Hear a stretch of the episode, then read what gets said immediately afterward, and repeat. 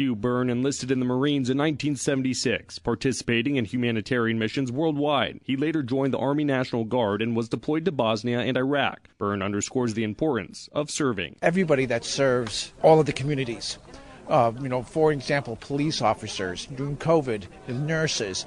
Service matters. Now he works with the veterans of foreign wars to care for his fellow comrades and help advocate for mental health. We really need to, to work on the mental health issues that our military members have and don't demonize it. Byrne tells KTAR there are more than 60 VFW locations across Arizona. A place where veterans can come to, relax, be at home, talk to like minded people. And not only that, is, is, we get an opportunity to help them. Byrne is one of seven Grand Marshals in this year's Phoenix Veterans Day Parade and will be recognized for his service. It's very humbling, and I'm very honored to, uh, to, to be able to represent the Cold War veterans. Ben Brown, KTAR News.